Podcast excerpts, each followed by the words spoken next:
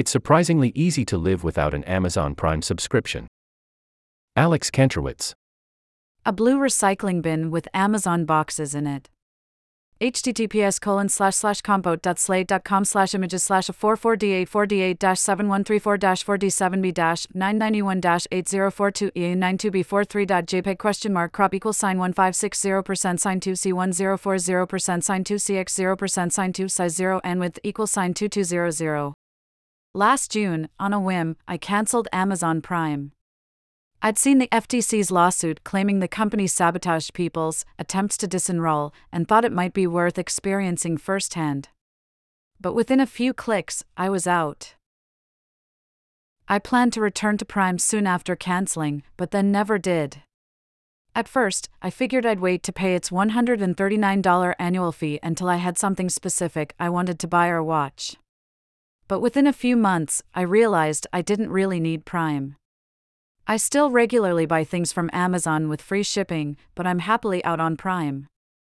And if you're among its two hundred million plus members worldwide, you probably can be too.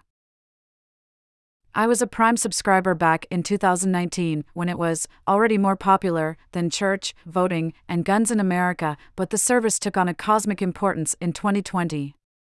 That year, after in-person retail shut down, Amazon became a lifeline.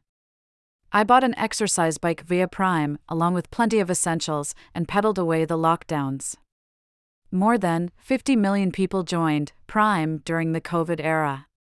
And we all became accustomed to hitting buy now and seeing our stuff delivered free within the next day or two, or even a few hours.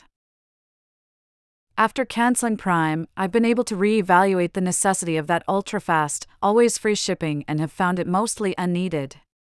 Amazon still ships free when your cart is above thirty-five dollars, albeit a few days slower. After leaving Prime, I've been happy to wait. The products still arrive relatively fast, and the selection is still excellent. I'm also less inclined to make impulse purchases. If the tech giants can have their years of cost efficiency, I guess I can too.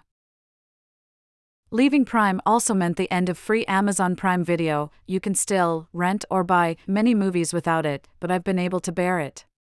I'd been paying for a combination of Prime Video, Netflix, and Max and hadn't scratched the surface of their content libraries. Since canceling Prime, I've kept Max and sporadically used Netflix's ad tier to catch up on shows. I haven't yet come close to running out of things to watch. And I finally took in The Sopranos. Which is terrific, by the way. When I asked big technology readers whether Prime was worth it, I found a number considering dropping it as well. I've actively been considering canceling, wrote one reader.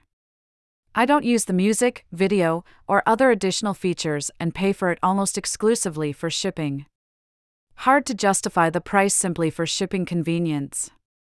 Others expressed similar ambivalence. After reading through the replies, it appears many can drop Prime and not miss it at all. I don't expect a mass exodus, though.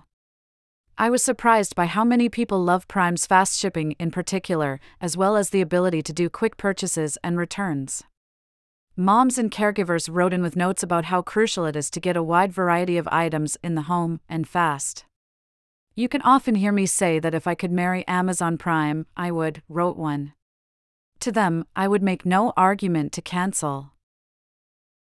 Still, many of us, tens of millions of us, came to see Prime as indispensable in twenty twenty. And we hung on to it afterward, maybe, like in my case, forgetting that Amazon will still ship things free without it. If Amazon Prime members started reconsidering and discarded the service en masse, it would be trouble for the company. And perhaps that's why it built a confusing exit flow that caught the F T C's attention. But a habit is hard to break, and Amazon likely has little to worry about, despite how easy it is to leave after all.